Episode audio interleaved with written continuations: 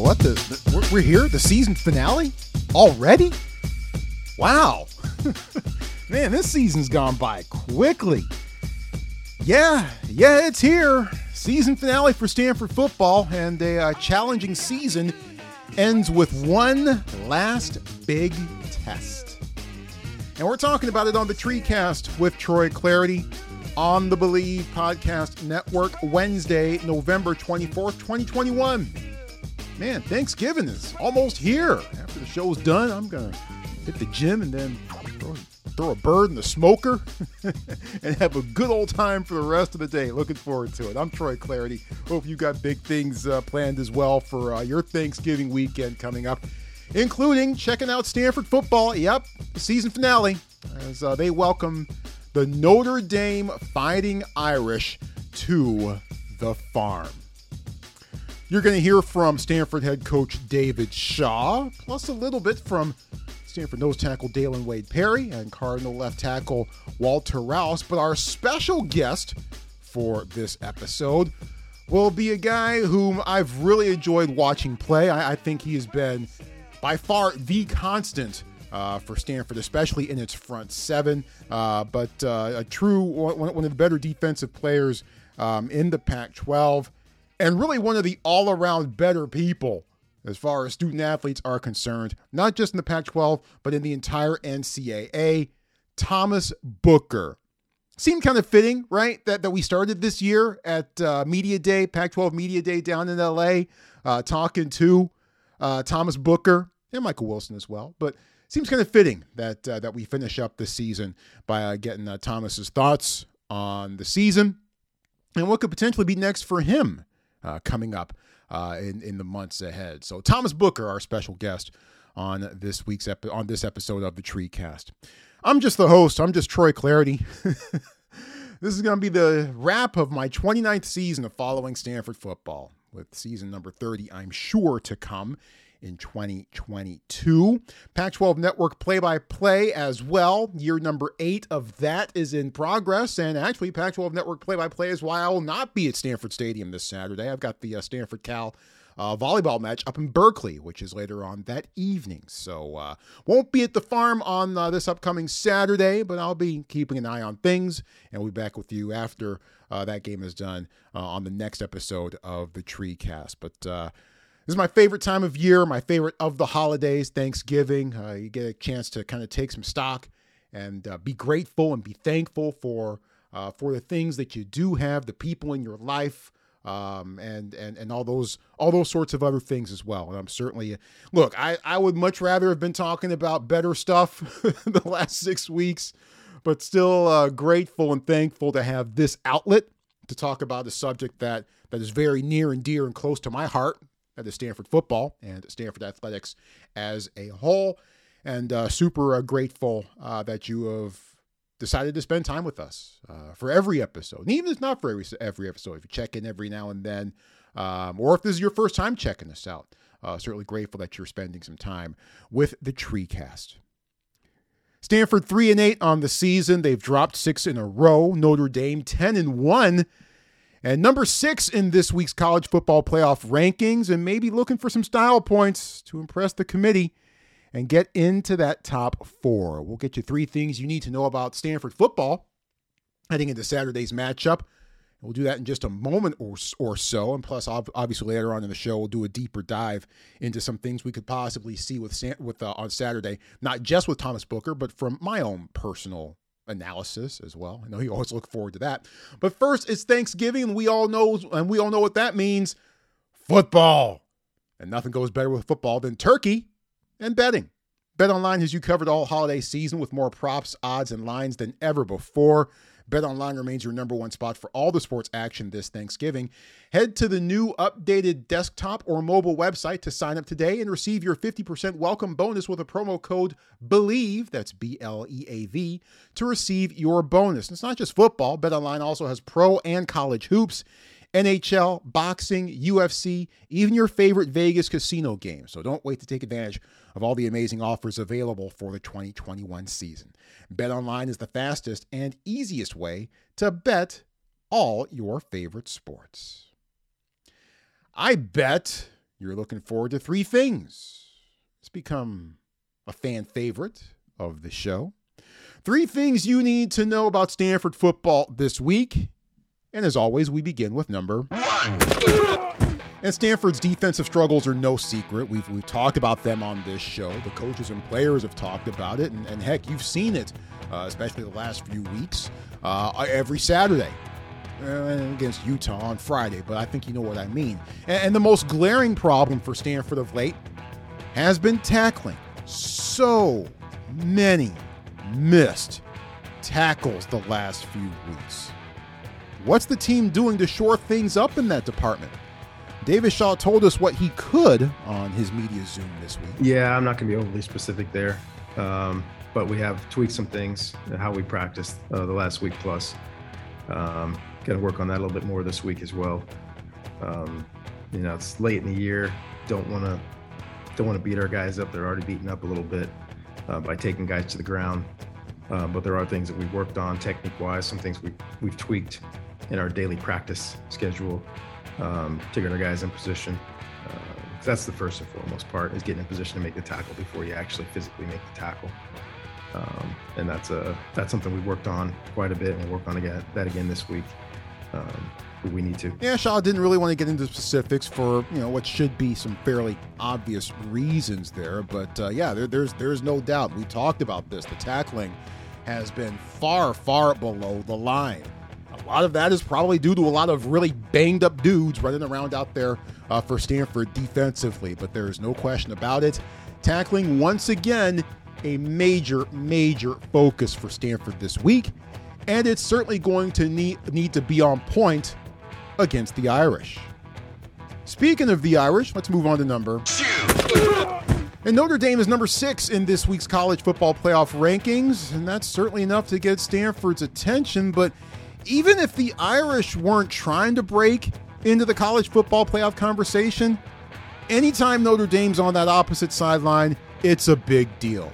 David Shaw knows it. A nationally televised game. Um, they're very, very good.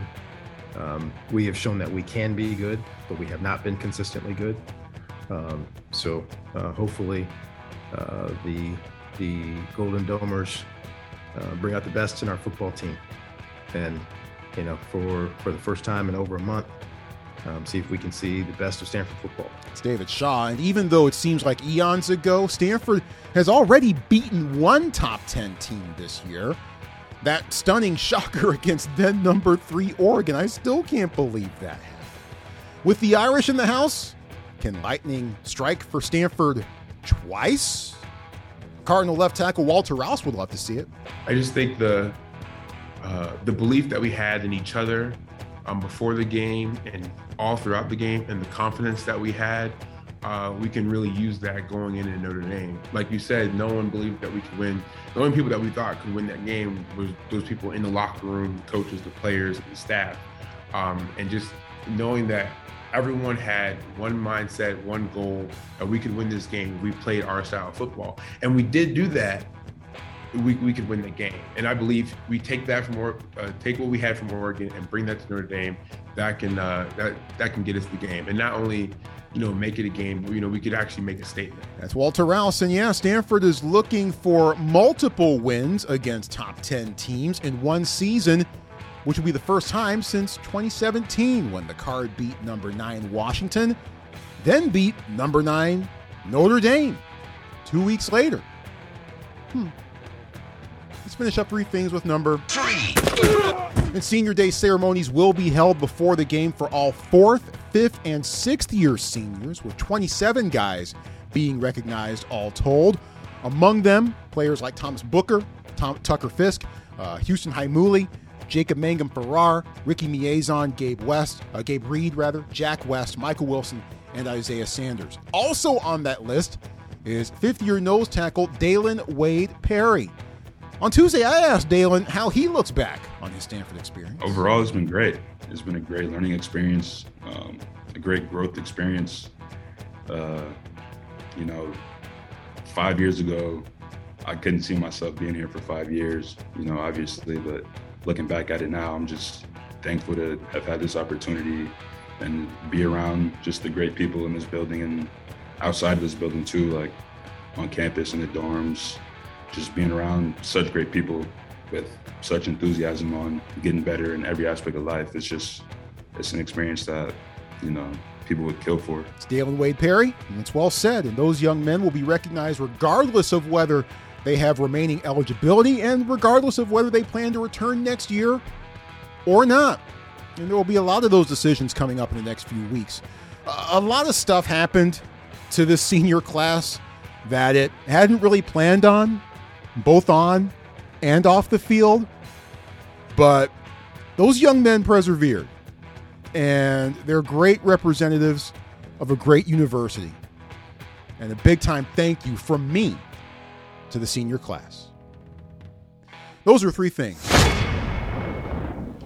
One of those seniors, Thomas Booker, is our special guest. He's coming up in a uh, brief moment or so. But first, let me get you the injury update from David Shaw's Tuesday Zoom, his final weekly media Zoom of the season. Wow, I, I can't believe this is the last week of the year. this season went by just in the blink of an eye. Uh, but the injury update lighter than normal. Four guys have been declared out. Wide receiver John Humphreys, wide receiver Silas Starr, outside linebacker Stephen Herron, and running back and punt returner Casey Filkins. Just uh, wasn't able to make it back uh, for this season. Uh, t- tight end and defensive end Tucker Fisk is questionable, but uh, those five guys were the only uh, players listed uh, on David Shaw's personnel update. during Shaw's weekly media Zoom on this Tuesday. And hopefully, that question mark straightens into an exclamation point for Tucker Fisk as we get closer and closer to Saturday. Our special guest on this week's episode is a guy who, for Stanford football, really by this point in his career, shouldn't need that much of an introduction. Thomas Booker, senior from Ellicott City, Maryland, finalist for the Senior Class Award and the Campbell Trophy, also known as the Academic Heisman. And the guy who not only has, as we mentioned at the top of the show, just been an absolute stalwart on, on that Stanford defensive line and in the front seven, and and by far to me to me by far uh, the one true main constant uh, throughout this year, especially um, in the front seven.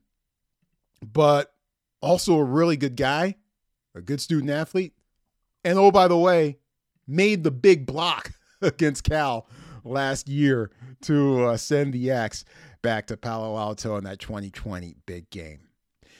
After Tuesday's practice on a chilly evening on the farm, Thomas Booker and I caught up. Here's our chat. Thomas Booker, our special guest on the Treecast. All right, Thomas, we started the year chatting at Media Day back in LA in late July, and yeah. now here we are the season finale as. Notre Dame is, is, is coming to town. We'll get your thoughts on that matchup here in a second. But overall, your thoughts on the season, your summary on the season, some high points and some some tough moments, especially the last six weeks or so. How would you sum it all up? Yeah, I think it's been it's been a bit of a roller coaster ride this season. Obviously, you know, opening up with a, a loss to Kansas State, but you know, coming back surging against USC and against Oregon.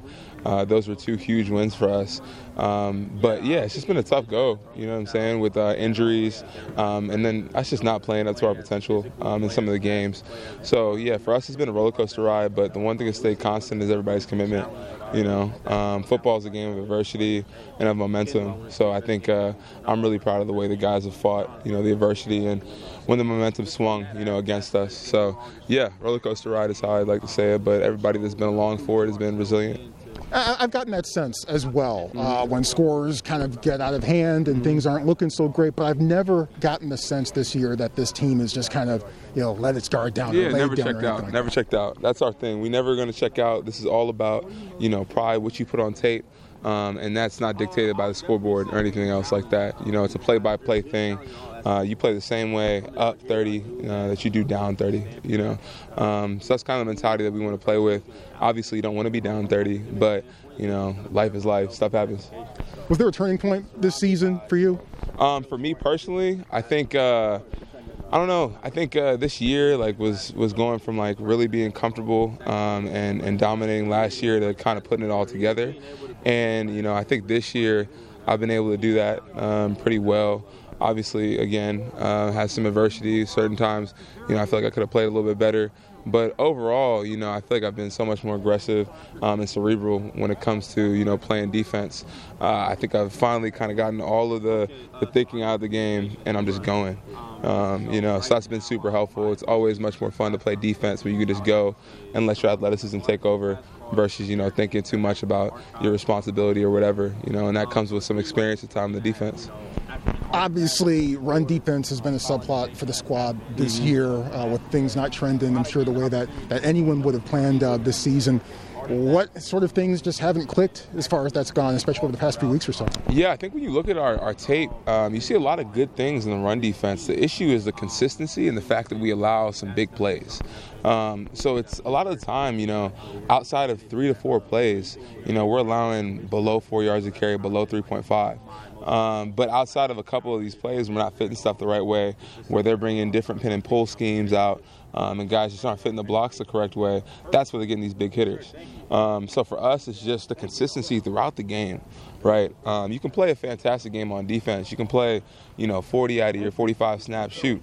70 out of your 75 correctly. Um, but the five that you don't fit the right way can end up being the difference makers that are explosive plays. So, you know, it's kind of a tagline that you hear for a lot of defenses that are struggling with run run defense. Um, but, you know, limiting the explosive runs, keeping everything, you know, with, in front of the in front of that second level. So, yeah. Margin for error, obviously, so slim, especially in college football and especially mm-hmm. in the Pac 12. Um, let's take it back. Yeah take you back in the Wayback Machine a little bit. Okay. Your okay. first day on the farm, your first day in this program. What do you remember about it? What were some of the? Uh, I imagine there was a lot of excitement, a lot of anticipation. Yeah. What were some of the things you were feeling uh, when you were getting started here on the farm? That's a great question. I think for me it was anticipation, um, kind of questions about you know, whenever you move up a level, right, middle school to high school, high school to college, college to pro, you always got that question like, all right, can I be as exceptional here as I was, you know, at the at the level before?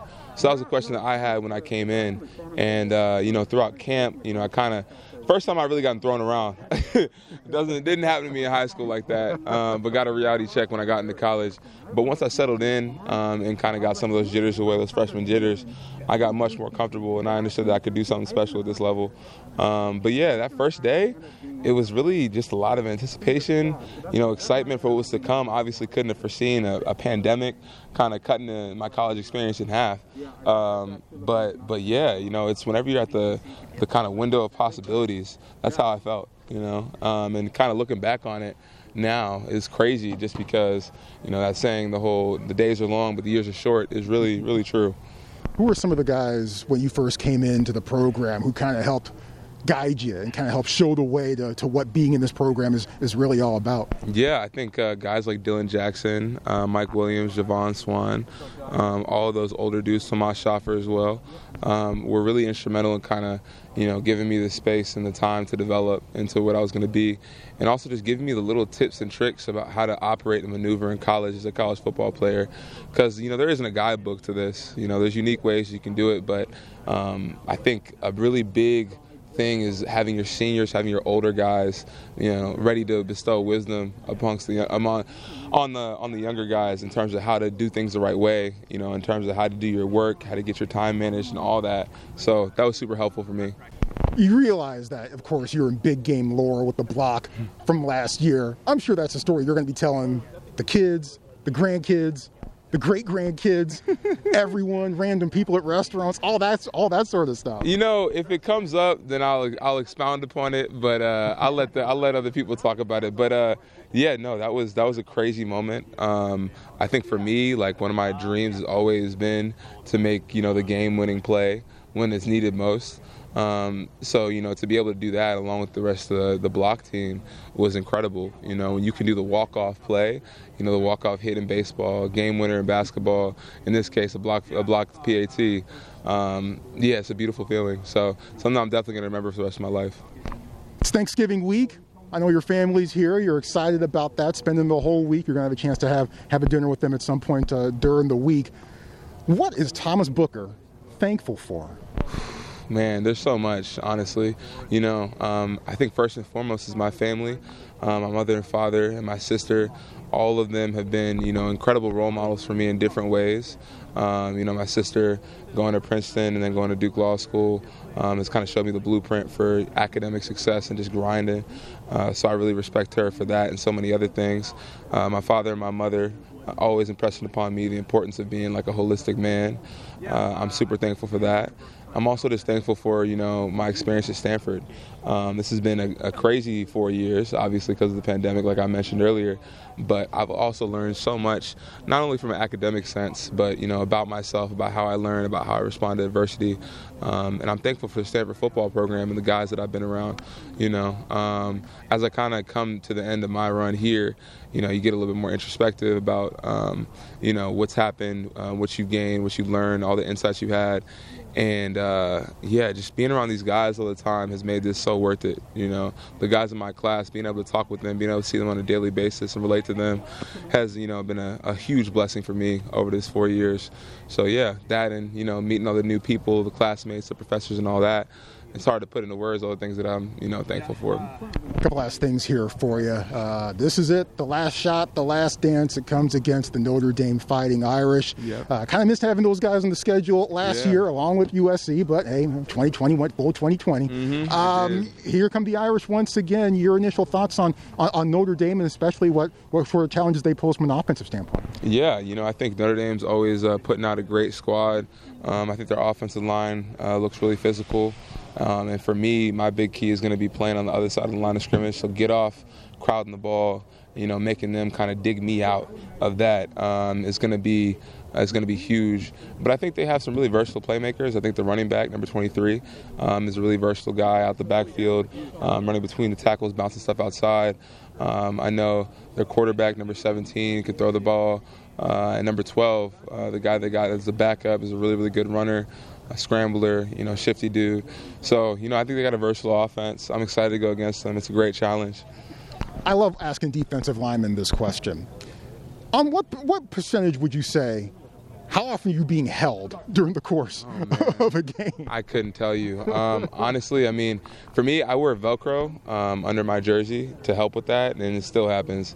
Uh, I think I got the C on my jersey ripped off a couple of times actually. I've had jerseys torn completely because uh, of the holding. So if I had to put a percentage on it, you know, I'd have to go above above 65. above 65. You know, that might be me being generous. I might be 75 you know. But I mean, that's part of the game. That's part of the game. Uh, football is is not an exact science, so at the end of the day, you got to figure out a way to make a play through it all. But yeah, no, offensive lines really do like holding. I got a couple of pictures where my jersey is lifted off of my chest, uh, shoulder pads too. But you know, that, that that is what it is. So if the officials were listening to this uh, to this chat, uh, hey, uh, watch out for number four and, please, and being held. Please watch out for number four being held. I would really appreciate some calls. all right, as we wrap this up, your big key or big keys to this Saturday against Notre Dame? Big keys are uh, being able to play double teams. They like running downhill, so it's going to be a lot of forehands on defensive linemen. So for me, leverage and being able to split these double teams and be able to make plays is going to be huge. Um, and then also just for the defense as a whole, tackling. You know, a lot of the time we've had opportunities to get guys down in the backfield where they bounced off or whatever and redirected and made big plays. So, you know, the first guy coming in at least slowing the person down, you know, at least uh, so everybody else can get there is going to be huge. So, yeah, sure tackling and being able to play those double teams and stay, um, you know, solid in the midst of it all is going to be huge for us as a defense. Big test to end the season, and a lot of a lot of tests have come uh, Stanford's way throughout the course uh, of this season. Thomas Booker has aced, I'm sure, many a test throughout the course of his football career and off the field as well. I can't wait to see what you've got uh, in store on and off the field going forward. Thanks a bunch. Appreciate the time. Always enjoy watching you play. Hope to chat with you again soon. Best of luck and best of health. Of course. Thank you so much for having me. I am not shy in saying this. I have not been, and I don't think I ever will be. Thomas Booker, uh, I'm, I'm, a, I'm a tremendous fan of his, a really, really big fan of his. And if you uh, you point to the epitome of what a student athlete uh, should be all about. By all accounts, it's that guy. It's that dude. And um, I've also said this before, and I'll say it again here. Strong chance I'll either be voting for him or working for him at some point. and uh, you know whether whether he does his best work on or off the field, both of those things I think are equally possible. I can't wait to see what uh, what he's got in store um, after his Stanford career is all said and done. Defensive linemen always think they're being held, don't they? Booker says what, 65% or so?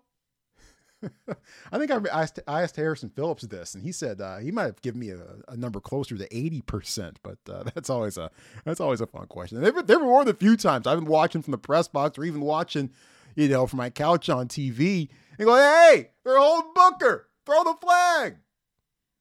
It doesn't quite happen, but but still, still, the life of a defensive lineman. Thanks again to Thomas Booker for uh, dropping by and uh, spending time with us on this week's episode.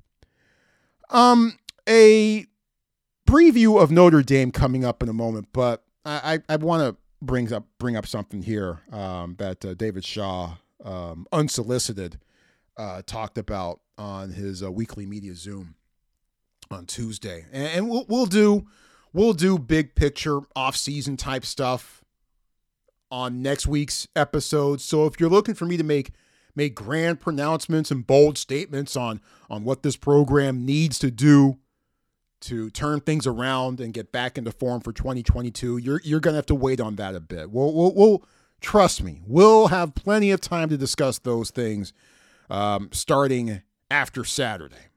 One thing that I did want to bring up now was this bit from David Shaw and his media Zoom this week. Take a listen. It's not about we have the wrong players. Not about we have the wrong coaches. People can say whatever they want to say. That's fine. Um, our record has earned criticism, and I'll never shy away from it. But at the same time, um, you know, I'm comfortable saying, you know, you want to take your shots at us, you want to take your shots at me, take them now. Um, really like this group. I think we've got some special guys here. Um, I think you're going to see a lot of what you saw early in the season uh, in the near future for these guys. Yeah, and look, three and eight is a record that is definitely worthy of criticism, especially when you started at three and two. Definitely worthy of criticism. There's there's there is no question about that, and and and no one no one would try to spin it. No one with any real credibility would try to would try to spin that anyway. Now, one constant that has stood out more and more each week as the losses keep piling up has been Shaw's faith in his guys. Uh, a couple weeks ago, he's you know, and he was you know, a reporter asked him, "Hey, you know, uh, other other coaches are, are firing assistants uh, within the conference and without the conference. Well, what what do you make of that?" And Shaw said, "Look, we're not gonna we're not gonna shove people away when times get tough. We're gonna bring them closer." And, and, and every single week, every single media Zoom, every single uh, post game interview, every in week interview that I've that I've been a part of with him, he's he's always said, "Look, I, I've I have faith in my guys." You know, this is a special group that that that we have here. You you just heard him say that. Now, the cynical part of me would say that part of that is, well, what else is he supposed to say? Oh my God, our front seven can't stop the run at all. And, and our defense is one of the worst statistically in the nation. And, and we're having problems scoring and this and that. Oh, no, no, no. He's, he's, not, he's not going to say it. At least he's not going to say it like that. He's not going to be like Hudson and Aliens. That movie was on when I got back home from Big Game, by the way. it seemed appropriate viewing. Um, so part of me would say, well, what else is he supposed to say? Right? And, and the cynical part of me would also say that that part of it is also because he has to have faith in his guys. Because his guys are all he has, right? This ain't the pros. You can't hit the waiver wire, can't sign free agents off the street. Transfer portal doesn't have that immediate turnaround. And even if it did, Stanford's abilities to use the transfer portal would be would be limited at best based on the academic component of the admissions uh, part of the equation for getting into Stanford. Football team doesn't run the show, folks. But still, even though the cynical parts of me lean towards those directions, Overall, though, I still think that Shaw's faith in his guys is truly the genuine article. I, I, I get the sense that it's it's it's it's genuine. It's not artificial. I, I don't get the sense that that necessarily that, that he's he's telling us in the media one thing. Oh, I have a special group of guys, and then turn and heel. You know, once he's talking to his coaches and trying to make evaluations, I don't get that sense anyway.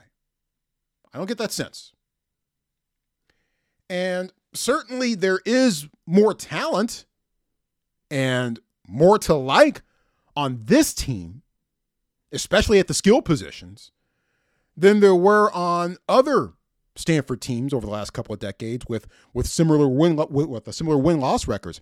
I don't think it's that close really from a talent standpoint, particularly at the skill positions. So, you know, call it stubborn, call it being overly optimistic on Shaw's part, whatever. But I do think that his faith in his guys is is is truly truly genuine. And he's going to need to have faith in his guys this upcoming Saturday because Notre Dame is coming to town. And the Irish are pretty good. They're 10 and 1. Their lone loss to Cincinnati, which looms as one of the results of the college football season, especially given that the Bearcats are number four in this week's rankings and the Irish are number six. And Notre Dame is is coming off a curb stomping 55 nothing of Georgia Tech. And they haven't allowed a touchdown in three straight games. Granted, those three games were against Georgia Tech, Virginia, and Navy, but still, that's that's something. Hey, Coach Shaw, is this Notre Dame squad the best team you're going to face this season? Yeah, no question. No question. Um, they're appropriately ranked. Um, a lot of lot of very skilled athletes out there. Um, they are missing their superstar uh, safety, uh, probably the best safety in America, probably the best safety in America over the last two years. Um, uh, but they haven't missed a beat defensively. Um, very aggressive, very physical.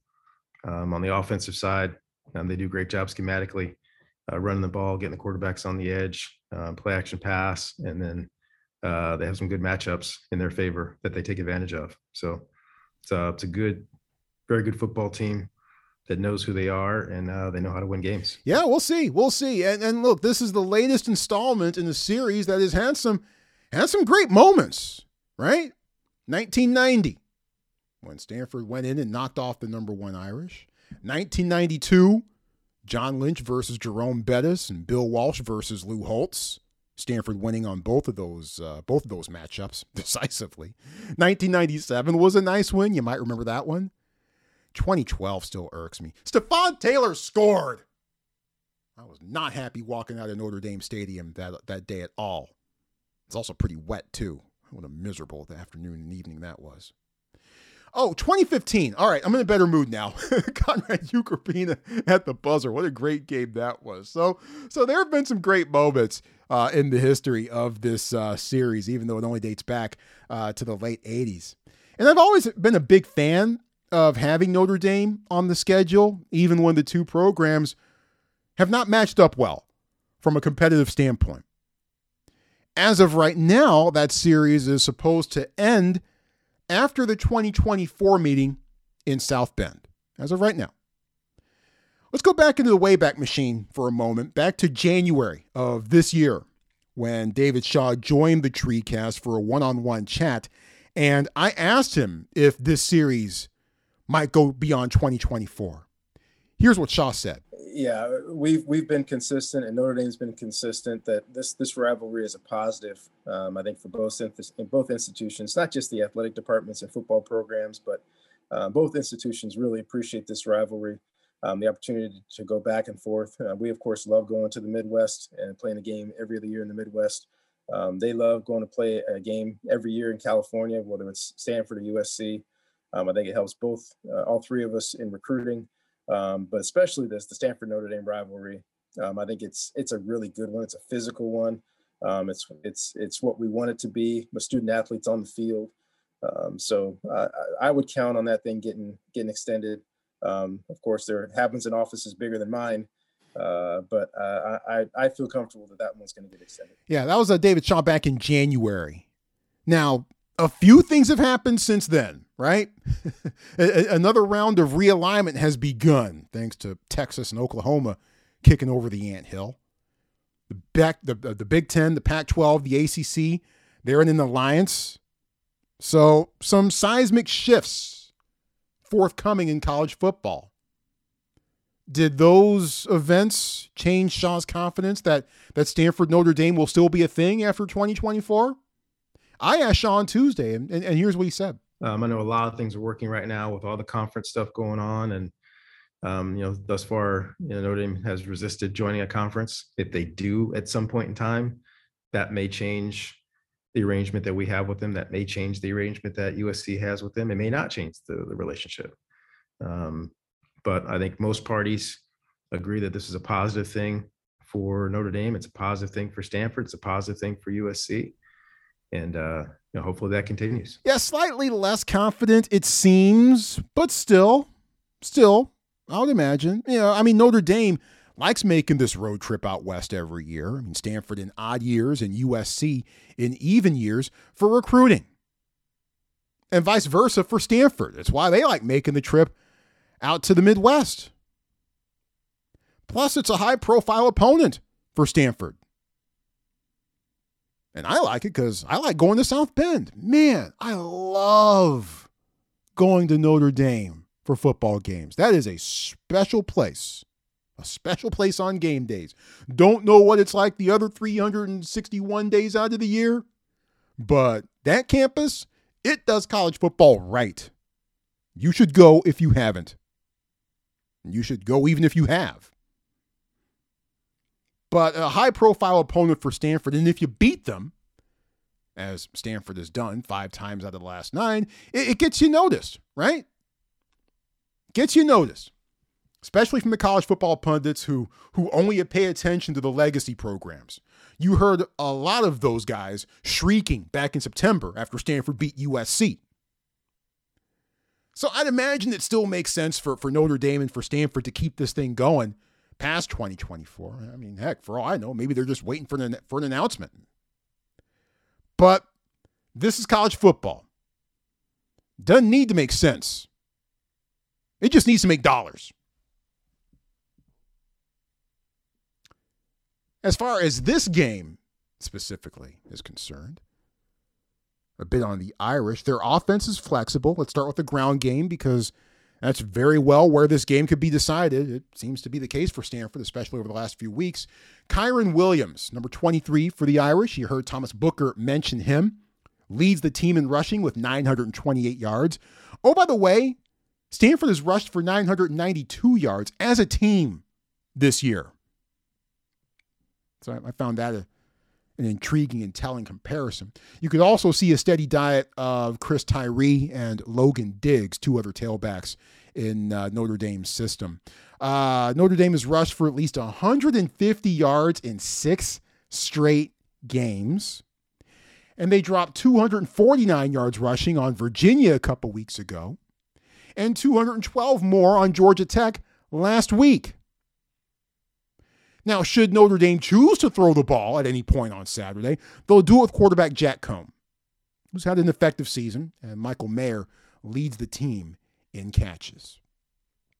Now, defensively, Irish may perhaps missing their best player in safety Kyle Hamilton. He got hurt against USC last month and uh, hasn't played since, but Hamilton um, was getting a lot of notice even before the season began and was certainly on his way to having a having a big time season before his injury. But this this Irish offense, this Irish defense rather, still pretty dangerous, and they still have dangerous players with gaudy numbers. Isaiah Foskey has 10 sacks this season. Just for comparison's sake, uh, Stanford as a team has 13 sacks. So their defense gets after the quarterback, and their secondary takes the ball away. They have 15 interceptions this year. So a lot's going to be on Tanner McKee here, I think, to to make the right reads against a defense that I'm sure is going to try to confuse them. And, and there have been times where secondaries have switched things up, done fantastic jobs of disguising coverages. UCLA did this in particular. Uh, Cal did it to a certain extent as well. McKee talked about it after after the game last week. And I would imagine that Notre Dame has maybe seen a few of those things on tape and said, hmm, how can we use that knowledge to work for us? So whether McKee can can make the right reads against a defense that's that's probably going to try to disguise some things, probably going to try to confuse him a little bit, uh, start off show and zone and then switch to man or vice versa, have, having safeties go in different spots right before the snap. And there have been times where where McKee has been slightly slow to recognize things. So can McKee kind of quicken up his his recognition and be able to diagnose what the defense is truly throwing at him? I think that's going to be a critical key. Besides the obvious ones, blocking and tackling for Stanford. It, it, it really, I hate that it's that simple. I, I hate that it's that it's that fundamental for the Cardinal, but it really is. Can Stanford block and can Stanford tackle? If the Cardinal can do those things, along with Tanner McKee being able to solve the Notre Dame puzzle defensively, let's see what happens. Let's see what happens. Cardinal big underdogs. I don't know what the what the spread is off the top of my head. I don't really pay attention to to that kind of stuff, but you know, I, I Stanford, I'm sure, big, large underdogs. You know, rightfully so, based on what each of these teams have shown to this point this season. But hey, strange things happen sometimes, right? Tall test, tall test. We'll see how it goes. We'll see how it goes. So hopefully by Saturday at 5 p.m., you will have emerged from your turkey coma. and uh, if you have the chance, head down to Stanford Stadium and check out the game. Um, I, I'm not sure the, the, the last few years um, at the uh, at the at the home finales at the end of the game, um, you know the, the stadium staff has, has let fans onto the field. Um, just to just to hang out and mill about and just kind of you know take it in. I I, I think that's a really really cool thing that they've done um, over the past few years. I'm not sure if they're going to do that this year because, well, COVID 19 is still a thing. But hopefully they do. Hopefully you head down to the stadium and check it out. And, uh, you know, hey, at, at the very least, send off the seniors who've been through a lot and done a lot. Um, and who knows? You might see something special on Saturday. It's the beauty of college football. As always, I welcome your thoughts, what you've got going in your mind around Stanford football. Hit me with the hashtag TreeCast. Hashtag TreeCast is the way to go. Again, you should be at Stanford Stadium. I will not be able to, however, due to Pac 12 network uh, duties uh, on the play by play side.